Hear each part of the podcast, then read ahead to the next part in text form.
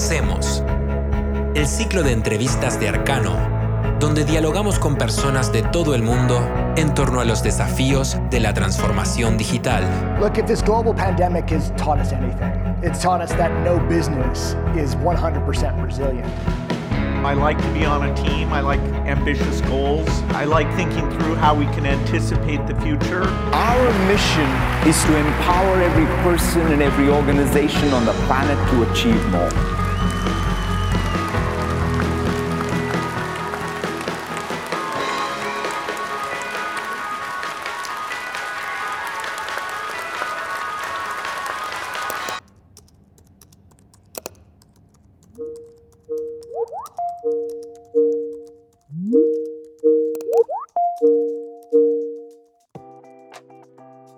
Hola a todos, ¿cómo están? Eh, desde acá nuevamente les saluda Valeria Escobar del equipo Arcano en un nuevo capítulo de Arcano Podcast. Esta vez y como parte del ciclo de liderazgo en clave femenina, estoy con Christine Chassan Trubert, quien es IT Delivery Manager Back Office en Coca-Cola Andina. Bienvenida Christine, ¿cómo estás? Muy bien, muchas gracias por la invitación. No, nosotros felices de que participes con nosotros. Cristín em, es cliente de, Arcano, así que estamos muy contentos de que estés en este espacio que lo que busca es destacar perfiles femeninos en liderazgo y también ver formas de cómo seguirlo propiciando para que siga creciendo esta, esta ola de liderazgo femenino que creemos aporta mucho a la visión corporativa de las empresas. Lo primero que te quiero preguntar para que nos cuentes un poco de ti, es cómo ha sido un poco tu recorrido profesional. Sé que eres socia en RedMath, también cuéntanos un poquito de eso. Yo estuve ahí investigando, pero mejor saberlo de, tus lados. Perfecto. A ver, les cuento un poquito. Em, yo soy ingeniera civil industrial eh, de la Universidad Católica Valparaíso. Eh, eh, trabajé eh, en la misma universidad, en el departamento de informática, un tiempo cuando me estaba titulando, ya el último, el último periodo, y luego pasé a la compañía naviera que era Sudamericana Vapores a trabajar en el área de tecnología. Em, ahí entré a un área que era de, en ese tiempo era como de sistemas y donde estábamos a cargo de todo lo que era eh, Oracle, que era el, el, ERP que tenía Sudamericana a nivel mundial, en todas las oficinas tenía, y me tocó ahí implementar, seguir implementando Oracle en algunas otras oficinas. Así que ese fue como la primera incursión ya en, sistemas grandes, en, empresas multinacionales, em, conociendo muchas personas, unas tremendas compañías. Eh, de ahí me moví un poco dentro de la misma compañía, me salí un poco del sistema de los ERP y empecé con lo que era explotación de información de datos y ahí conocí ClickView, en esa época ahora se llama Click, si mal no recuerdo. Eh, así es que me metí mucho en lo que era explotación de datos y ver cómo podíamos ayudar a las diferentes áreas de la de la compañía a, que realmente pudieran sacarle valor a la información que estaban generando. Así es que eso también fue, fue súper interesante, la verdad me gustó mucho trabajar en esa, en, ese, en esa línea que era como tan distinta a lo que ya había visto dentro de la misma compañía. Luego me vine a Santiago, siguiendo en el rubro naviero, me vine al grupo Ultramar a implementar SAP, Así es que ahí aparecí en el mundo de SAP a implementar eh, en, la parte de la línea naviera de la compañía. Ahí estuve un par de años implementando SAP. Para después irme dentro del mismo grupo, me fui a trabajar al área de control de gestión eh, de dos volcanes, que era el, corporativo.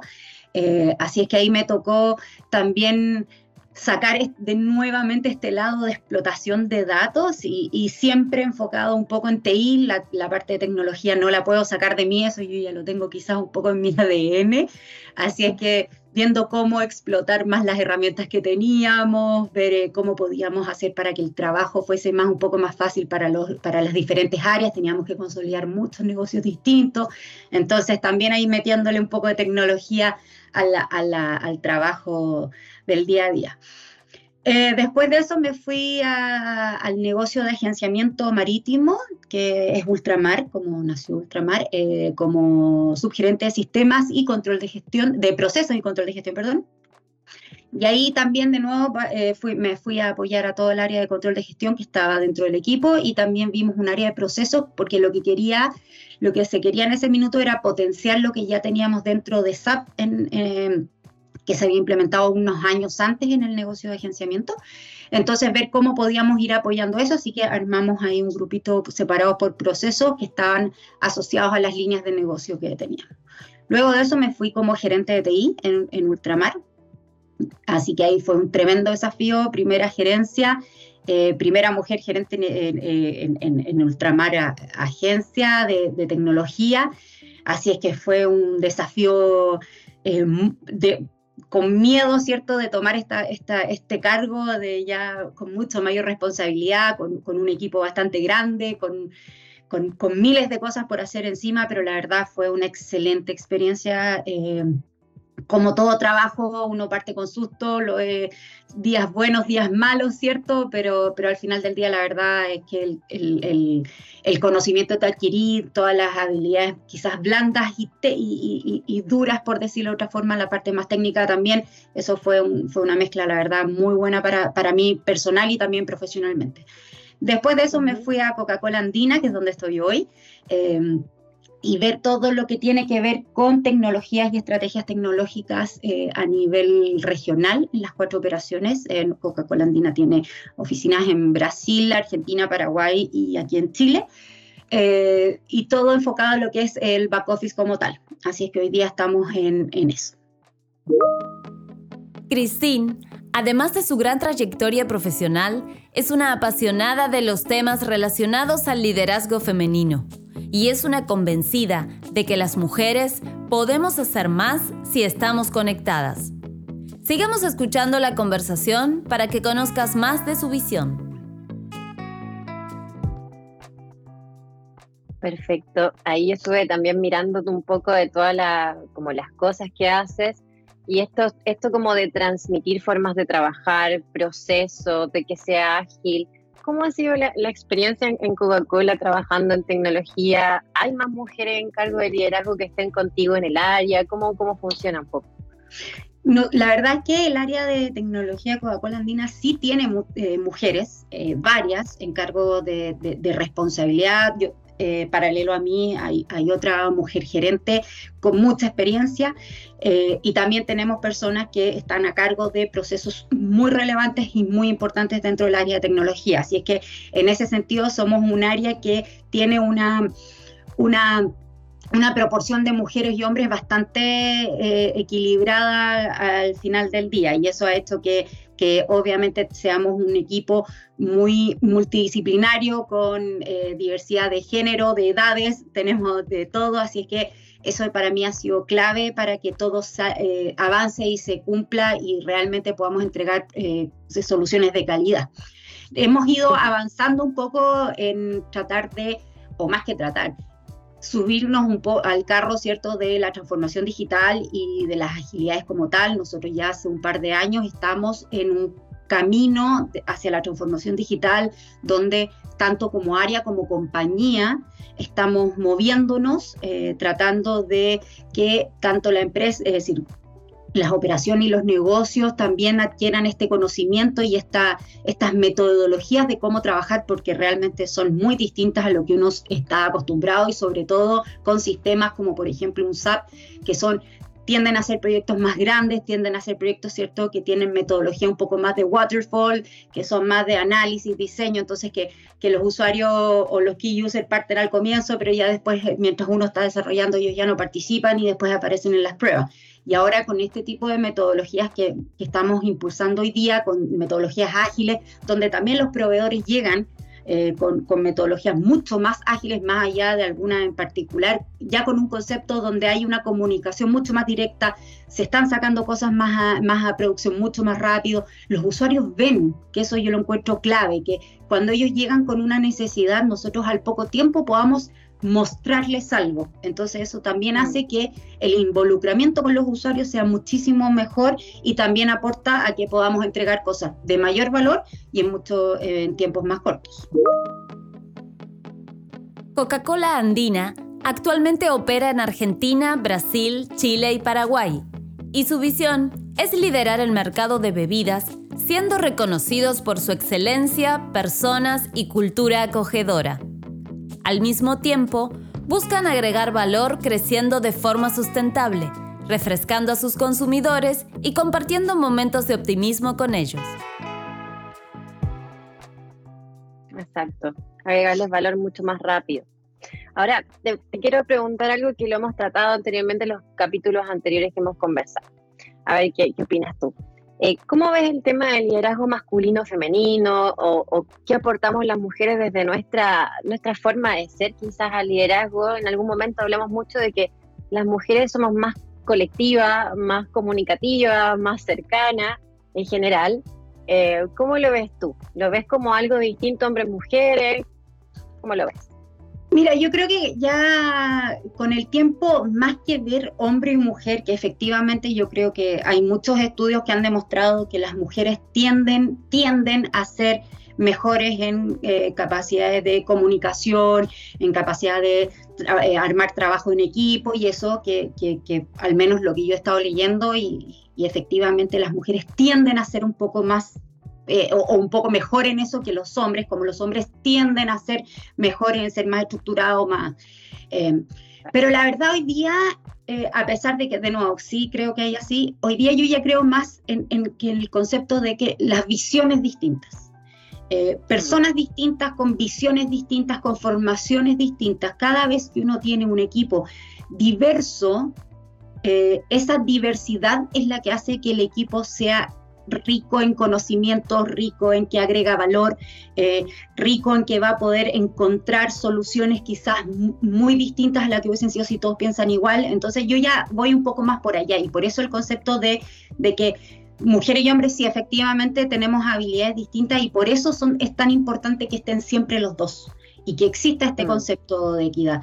Hay miles de estudios que demuestran el aporte de las mujeres, ¿cierto?, en las empresas, como las empresas agregando mujeres en roles de toma de decisión, eh, la productividad aumenta, el clima laboral mejora, las comunicaciones también mejoran. Entonces, pero más allá de yo creo que de las, de las competencias que pueda tener esa mujer como tal, yo creo que ya eh, se da por el concepto de que existan mujeres y que haya una equidad y que haya un equipo diverso de género. Eso yo creo que es lo que hace que efectivamente perdón, las compañías puedan crecer y mejor, mejorar su productividad y es ahí donde cae el concepto de por qué es importante que las empresas tengan mujeres en su, en su, en su nómina, ¿cierto? Eh, somos el 50% de la población prácticamente, entonces eh, ahí el aporte obviamente no va a ser menor. Quizás, quizás y, es probable que hoy en día cueste encontrar mujeres preparadas para cargos de directiva, porque hay mucho menos y al final es un círculo vicioso, ¿cierto? Eh, mm.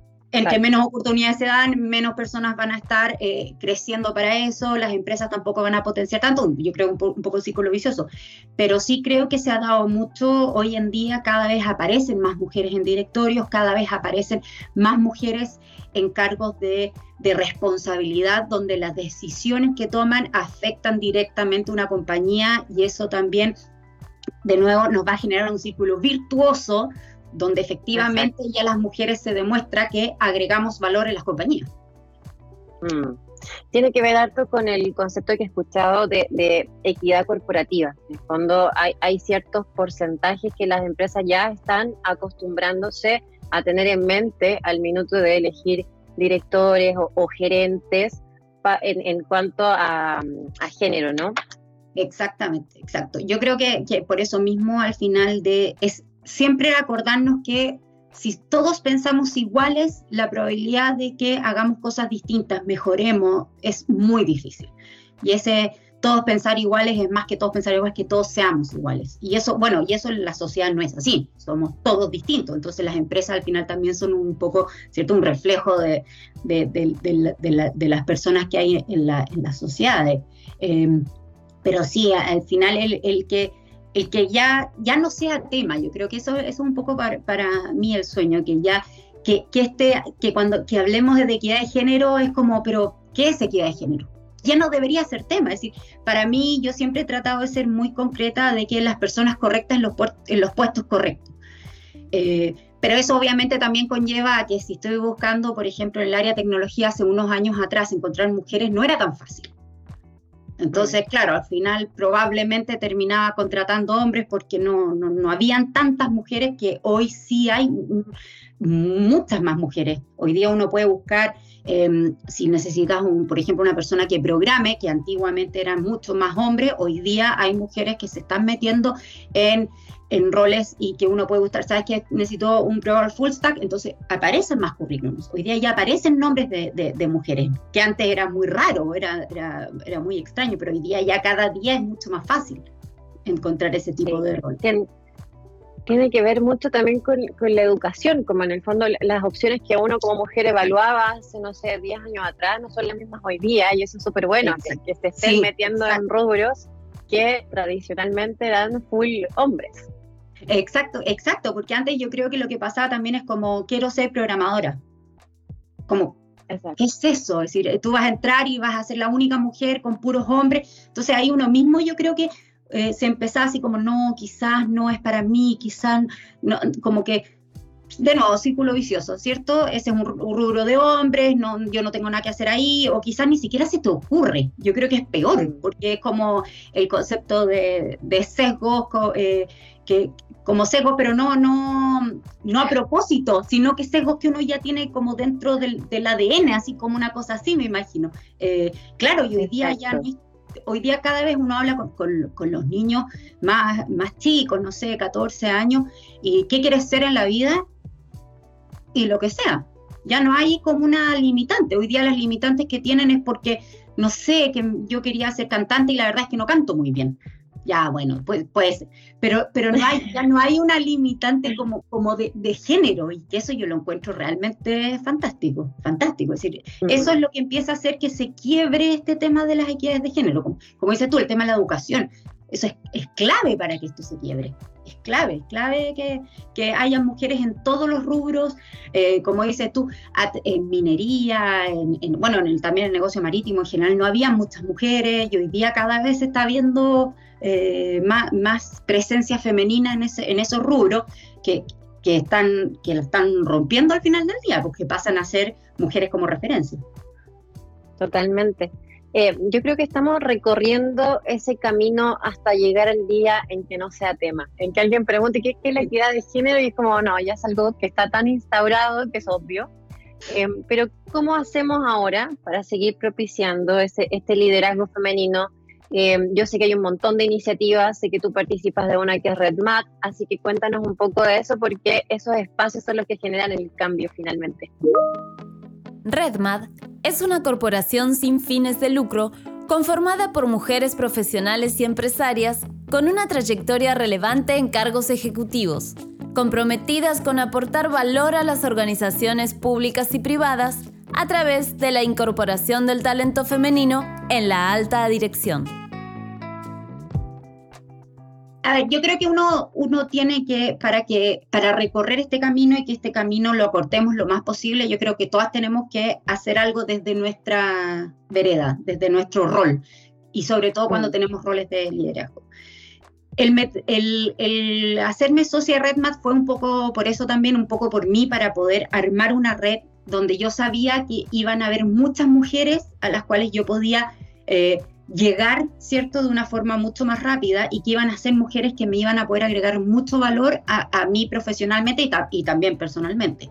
Mujeres con unos recorridos, con una, eh, unos conocimientos realmente que tú dices, son, son mujeres de alta dirección, en general. Eh, eh, entonces, y al meterse en esta red, porque yo creo que también una de las cosas que nos ha faltado como mujeres en, en general es que nosotras las mujeres no somos buenas para hacer redes eso sí creo que hay una diferencia con los hombres, que al menos lo que me ha tocado ir viendo en las empresas. No somos buenas haciendo redes y las redes son súper importantes. Son súper importantes en el día a día, son súper, bueno, redes, uno personalmente, ¿cierto? Una red familiar, una red de amigos, la red esa red cercana y también dentro de la empresa, dentro de la compañía y dentro de tu vida profesional. Entonces, eh, cuando ya empecé a ver que este tema de las redes era tan relevante, para abrir puertas, para, para, para tener, aprender de otras realidades, es que RedMac fue una de las primeras opciones que, que, vi y la verdad es que es una tremenda, una tremenda fundación, es, eh, es, sin fines de lucro, eh, tienen muchísimas actividades también para poder ayudar a, a otras mujeres, eh, entonces la verdad es que yo estoy súper contenta de pertenecer a esta, a esta red eh, donde realmente me han apoyado muchísimo y tenemos círculos donde vamos conversando y vamos adquiriendo también con, eh, visiones de otras mujeres que también aportan a lo que uno puede ir haciendo eh, al día a día. Así es que la verdad es que eso ha sido, ha sido clave y como te decía, yo creo que el tema de las redes es súper importante para las mujeres en general.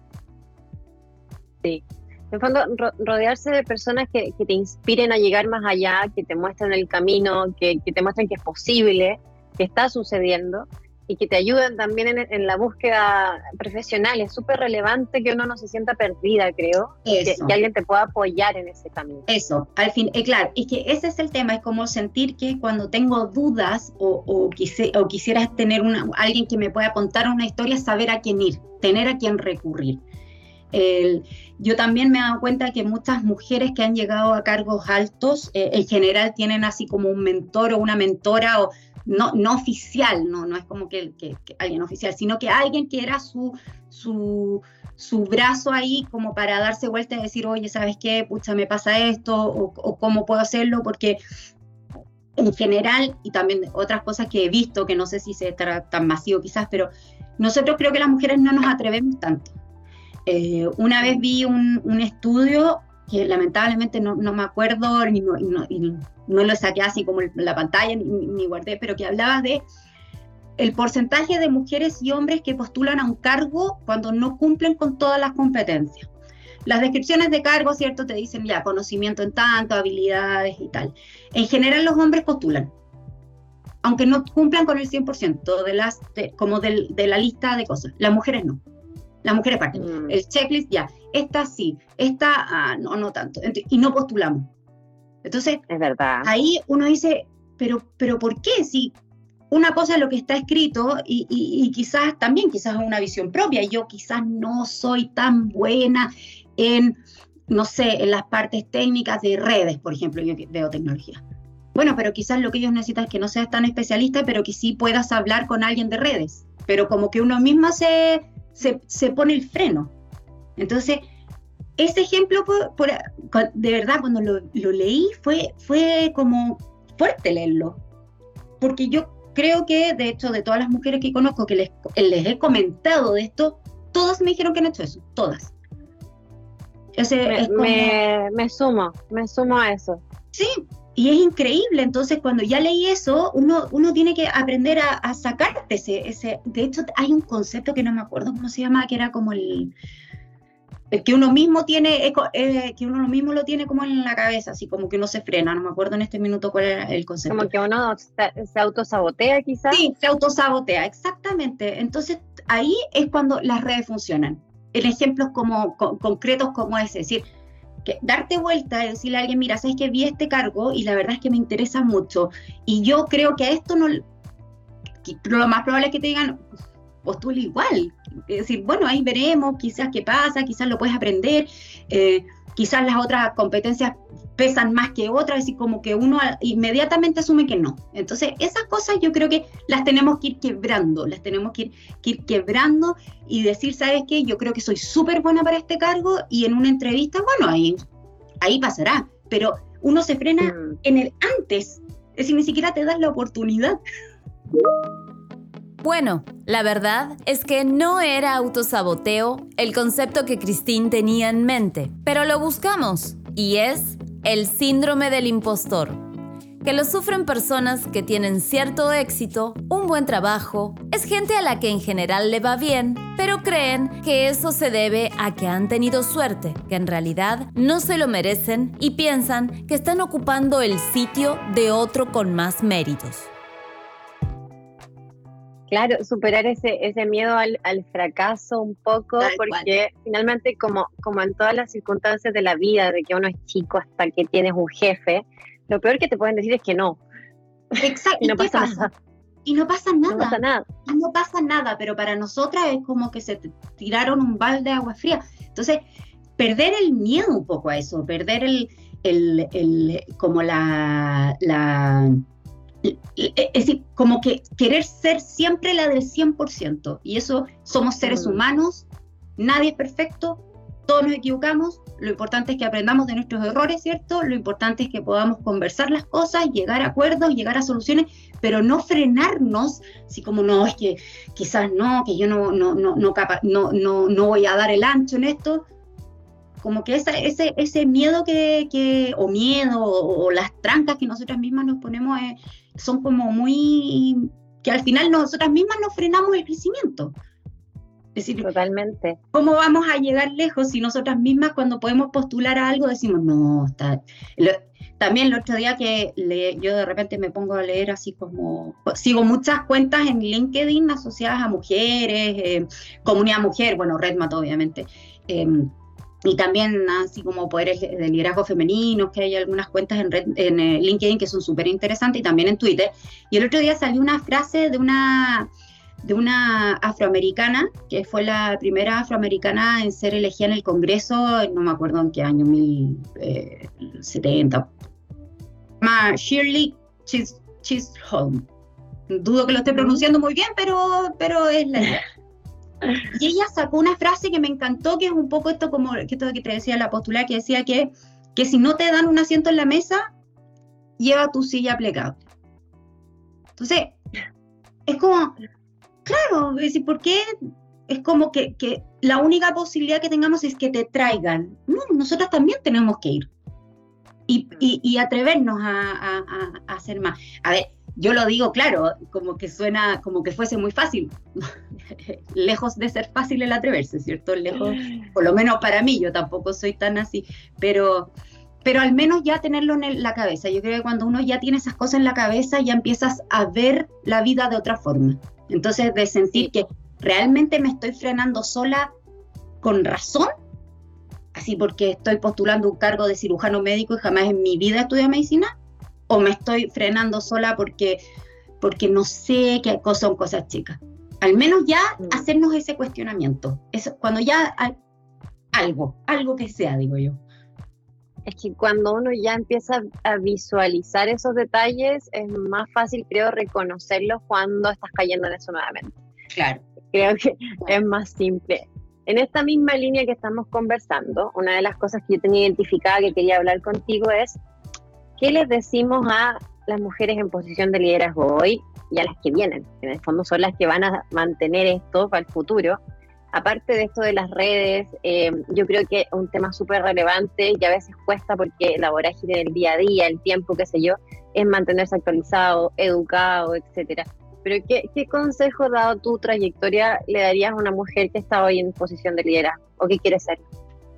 Em, es, como difícil, pero yo le he estado dando como hartas vueltas a este tema últimamente porque a mí de verdad me apasiona este tema me apasiona el, hablar, el poder eh, aportar, el, poder, no sé, quizá influenciar a alguien y que logre armar un cuento distinto por lo que, por, mi historia, es decir, de verdad me apasiona esto, este tema de las mujeres.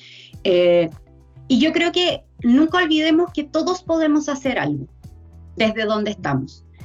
Eh, es un largo camino, sí, como te decía hace unos minutos, pero tenemos que hacer algo para cortarlo. Y es hacer algo para cortarlo y no es pensar que, ah, pero es que lo que pasa, la única persona que lo puede cortar es una mujer en un directorio, o una mujer gerente general, o una mujer gerente de un área importante. No, yo creo que, sí, a ver, obviamente esas son las primeras que pueden hacer cosas mucho más impactantes quizás, pero también todas podemos hacer algo chiquitito quizás desde nuestra visión. Y lo que yo he tratado de hacer que es más como puntual y que creo que puede hacer todo el mundo, son ejemplos como bastante concretos, que a mí me gusta eso. Por ejemplo, cuando buscamos cargos, siempre pedir que hayan currículums de mujeres. Puede que sea un poco más difícil, como te decía, en el área de tecnología a veces es un poquito más complejo, eh, pero, pero, pero decirlo, es decir, transparentarlo. Y si vas a trabajar con un headhunter, por ejemplo, decirle, ¿sabes qué? Yo quiero que hayan mujeres en los currículums ahí verán, veremos, pero tienen que ver, a no ser que de nuevo sea algo. Pero, pero ya con ese, eso ya al menos estamos abriendo un paso. Después, eh, por ejemplo, si la empresa donde uno trabaja hay programas de planes de sucesión, que se armen planes de sucesión, también discutir de mujeres para esos planes de sucesión. Y si las mujeres no quedan en alguno de esos planes, entender por qué y qué podemos hacer. Es como que son cosas que, están en, nuestras manos, que están en nuestra, en nuestra, eh, en nuestra, ¿cómo se llama? En nuestro día a día. Al final, mm, la, mayor, la mayoría de la gente tiene que contratar, probablemente los planes de sucesión ya estén un poquito eh, impuestos en, cargo, en cargos altos. Entonces son cosas que podemos estar haciendo. Después, si en las áreas hay mujeres, tratar de generar conversaciones, de generar redes, ser parte de eh, los programas. Em, en, Coca-Cola Andina, como te comenté, se, armó un programa de, que se llamaba Conectados, donde hablábamos charlas de, eh, de mujeres líderes y ahí participé junto con la gerente de marketing. Y la verdad, esas cosas, que son cosas que, que son quizás no, no es que haya una política de que no, pero, pero son cosas chiquitas que sí pueden generar cambio. Y estas cosas chicas que yo creo que todas vamos aportando y mientras todas aportemos y todas vayamos haciéndolo parte de nuestro día a día, yo estoy segura que van a hacer que este, que este camino se aporte. No es todo, por supuesto que no es todo, mm. pero sí eh, aportar desde, eh, como el granito de arena, como se dice, ¿cierto? Aportar desde nuestra realidad en lo que podamos, en cosas que eh, que sean más concretas, que no sea, porque cambiar políticas es mucho más complejo y obviamente eso es importante. Que, la equidad de género deje de ser un tema también es importante, pero sí aportar a lo que es eh, equidad de género, equidad salarial. Em, temas de la educación, que ya no exista eso de que esto es más de hombres, que esto es más de mujeres. Eh, todos tenemos competencias distintas, todos y uno tiene que obviamente moverse a lo que sea más acorde a las competencias de uno, pero no porque soy mujer o porque soy hombre tengo que ir eh, de allá hacia acá. Incluso en cosas aún más chicas, no sé, que si uno tiene hijo, a la niñita comprarle todo rosado y el, y el carrito con la guagua y al hombre comprarle la cosa para, mm. eh, como las herramientas como, no sé, como, y los juguetes rosados y los juguetes azules, y la ropa rosada y la ropa azul, como que también hay cosas quizás también chiquititas que al final eh, pueden eh, ir generando un cambio eh, en, el, en, el, día a día y, y, bueno, y lo que dijiste tú que también es clave, instruirse. Em, mm. Mantenerse actualizado, saber también qué está pasando un poco en el mundo y ir buscando cosas que quizás donde uno podría ir, a, ir aportando también.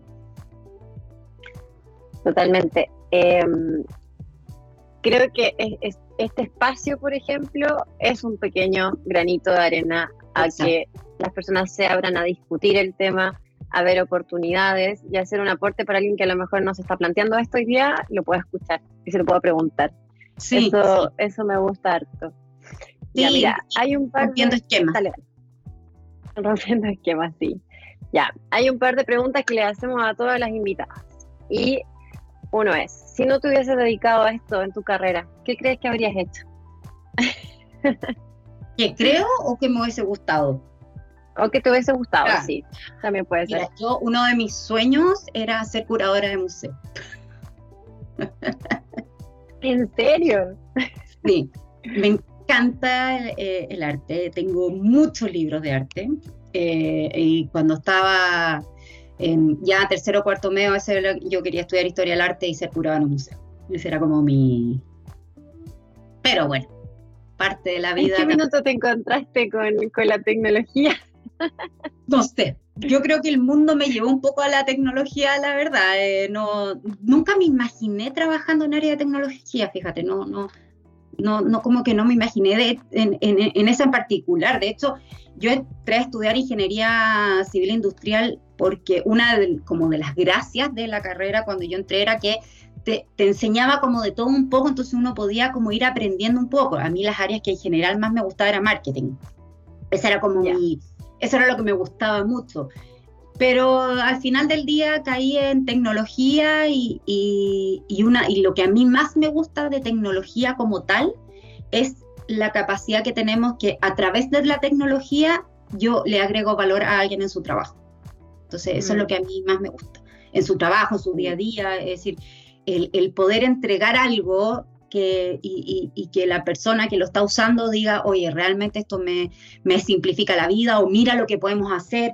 Hoy día miles de cosas hablando de explotación de información, que las empresas puedan tomar decisiones informadas con modelos predictivos, con, es decir, eso yo lo encuentro alucinante. Me encanta, me encanta mm. poder ser parte de esa, de esa entrega de valor a, la, a las compañías.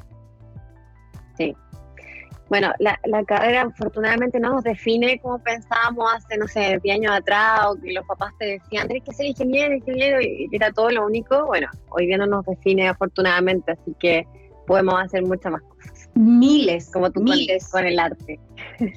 sí, no, miles, miles, miles de cosas. Claro, es que más, es decir, es que yo ya me imaginaba trabajando en un museo y yendo eh, por todas partes del mundo buscando obras de arte para hacer exposiciones. Ese era como lo que, como mi sueño, pero muy desde encima también. nunca investigué tanto para ver qué significaba lograr hacer eso.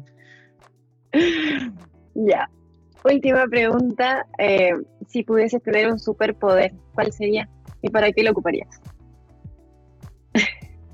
Cualquier cualquiera, eh, teletransporte. Me encanta viajar, por, eh, conocer culturas distintas. Eso es lo que me encanta. Me encanta ver cómo vive la gente en otras, en otras realidades, con otras religiones, con otras culturas, en otros países. Eh, eso, me encantaría, así como hacer así y estar en otro país y, como poder eh, aprender de, otras de otras visiones. Eso es lo que a mí me gusta mucho, el, poder aprender de cómo la, perdón, cómo la gente ve la vida distinta eh, y también quizás aportar un poco desde lo que yo tenga en, en estos otros mundos. No sé, es como algo así podría ser. Nunca me habían preguntado eso, qué difícil. es bueno, de repente cuestionárselo porque uno ve como el, hacia dónde que, le gustaría ser, no sé, más ágil o, hacer algo realmente grandioso, no sé. Sí, sí, es verdad. Cristín, te quiero agradecer por darte el tiempo de participar con nosotros en este ciclo. Sé que tu agenda es súper apretada, y, pero te, te diste este espacio, así que muchas gracias. Creo que es un tremendo aporte a, cambiar la visión o, más que cambiarla, quizás ampliarla, que dejemos de ver solo para adelante una cosa, sino que hay muchas más opciones para que las mujeres puedan crecer el liderazgo. Así que muchas, muchas gracias por participar. por favor, gracias a ustedes primero por invitarme y la verdad es que yo participar en este tipo de iniciativas siempre van a ser parte de, mis prioridades. Eh, este, como decías tú, yo creo que este, este esto que están armando ustedes con Arcano, la verdad lo encuentro una iniciativa espectacular. Ojalá que la sigan haciendo por mucho tiempo, que sigan incentivando, que sigan entrevistando a mujeres. Hay muchas mujeres en tecnologías que vale la pena escuchar con sus visiones, con, como te decía al comienzo, yo creo que entre más visiones distintas uno puede escuchar, más valor tiene, más eh, ideas salen, la creatividad también aumenta. Entonces, de nuevo, muchísimas gracias a ustedes por este tiempo. No, a ti. Bueno, y sigamos creando esta, esta cercanía, estas redes que, que, hablamos, hasta la tecnología que nos conecta prácticamente por todos los medios, así que sigamos generándolo. Muchas gracias, Cristín. Un abrazo gigante. Gracias. Algo que se sigue repitiendo en nuestras conversaciones es el complemento entre las visiones distintas. Esa diversidad es la que logra que los equipos se entreguen valor independiente de su género. Si todos pensamos igual, la probabilidad de que hagamos algo distinto es muy difícil. El sueño es que llegue el día en que nos dejemos de preguntar qué es la equidad de género y se convierta en un must. ¿Son las cuotas de género la solución? Por nuestro lado, pensamos en las personas correctas en los cargos correctos. El llamado es a perder el miedo a atreverse. Y por último, todos y todas podemos aportar desde nuestra vereda, creando espacios seguros de conversación para ampliar las miradas y seguir avanzando en entornos de trabajo cada vez más equitativos. Gracias por escucharnos. Hasta la próxima.